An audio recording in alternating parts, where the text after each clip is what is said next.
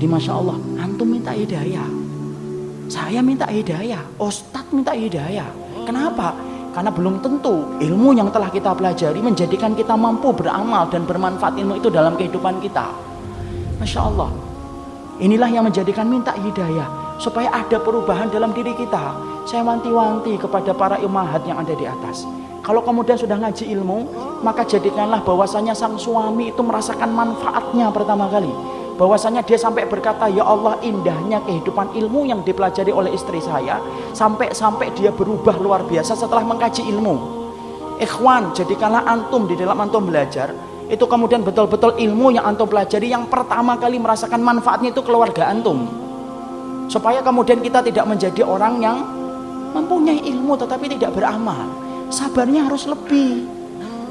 Kalau kita sudah menghadapi istri sama istri menghadapi suami juga harus sabar karena menghadapi suami istri itu memang masya Allah butuh sabar yang lebih. Kalau bukan karena mengharapkan pahala dari Allah susah kita akan bertahan. Antara kita dengan perempuan aja dia beda antara laki-laki dan perempuan. Perempuan banyak bicara laki-laki sedikit bicara. Antum yang paling baru ngomong 100 kata perempuan sudah dia ribu kata. Itu yang paling pendiam. Belum lagi yang kemudian yang lebih dari itu istri juga sabar menghadapi suami karena suami itu sedikit-sedikit bicaranya. Kadang-kadang mereka nulis panjang wahai suamiku yang aku harapkan menjadi imamku nanti di surga di mana? Dijawab singkat KTR kantor. Selesai. Karena memang begitu. Makanya kalau kemudian kita mencari ilmu itu menumbuhkan kesabaran untuk menjadi lebih baik. Dan ingat ikhwan antum juga harus paham nih bapak-bapak ini. Istri itu sifatnya apa? Kata Nabi eh kata Imam Ibnu Kasir Istri itu sifatnya dua, wanita itu sifatnya dua. Pertama, suratu ingkilabiha, yang kedua wa ghalabatu masyairiha. Yang namanya perempuan itu apa? Cepat berubah-ubah. Pagi ngomong cinta sama antum sebagai suaminya. Oh, nanti malam antum lupa beli martabak yang dia pesen. Hilang itu rasa cintanya. Yang ketawa sering lupa bawa martabak. Itu masalahnya. Kata Imam Ibnu Katsir, bukan saya loh ya. Wa ghalabatu masyairiha, dominan perasaannya. Antum berubah dikit, macam-macam dia pikirnya. Ini jangan-jangan sudah nikah lagi nih. Padahal antum cuma lupa mengatakan I love you di pagi hari sebagaimana kebiasaan antum karena apa? Antum bergesa-gesa. Itulah perempuan, perasaannya kayak gitu. Maka kemudian harus sabar. Asobru li ahlina sobron. Sabar kepada keluarga itu dua kali sabar, ikhwan. Kenapa? Antum yang ngasih uang, tapi di situlah terkadang kita itu mendapatkan perintah kita nggak ditaati. Makanya Masya Allah ilmu harusnya menjadikan kita lebih sabar. Sudah, harapkan pahala. Ingat ikhwan, yang datang dalam kehidupan kita itu dua. Ada yang jadi barokah dan ada yang menjadi ujian.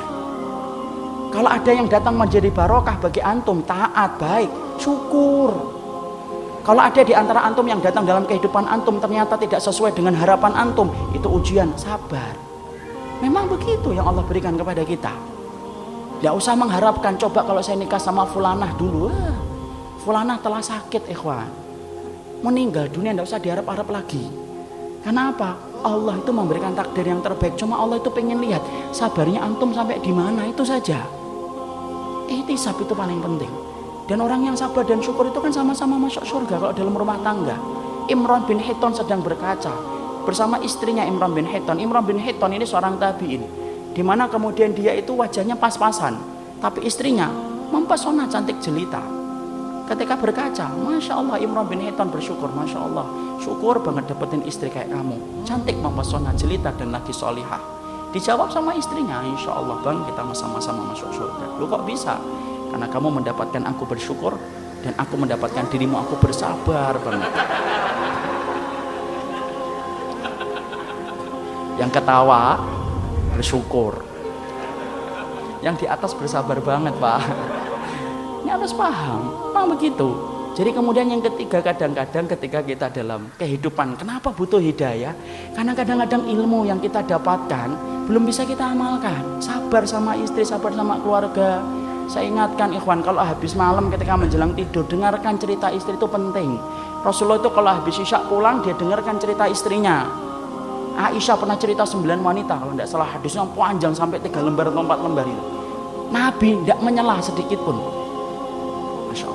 dalam riwayat Bukhari ketika Ibnu Abbas nginep di rumahnya Maimunah, Maimunah cerita sama Nabi. Setelah Nabi selesai langsung pulang ke rumah habis Isya. Kemudian Maimunah cerita Rasulullah mendengarkan. Maka kita pun sama, sunnahnya itu mendengarkan istri. Walaupun terkadang yang diomongin tidak penting, tidak apa-apa. Dengerin aja. Walaupun sudah cerita tiga kali, empat kali, udah. Kayak baru pertama kali aja mendengar. Oh gitu ya, Masya Allah. Itu Rasulullah. Nah kita kadang-kadang cari ilmu, pulang-pulang tidak berubah. Butuh hidayah itu. Supaya ilmu yang kita pelajari bermanfaat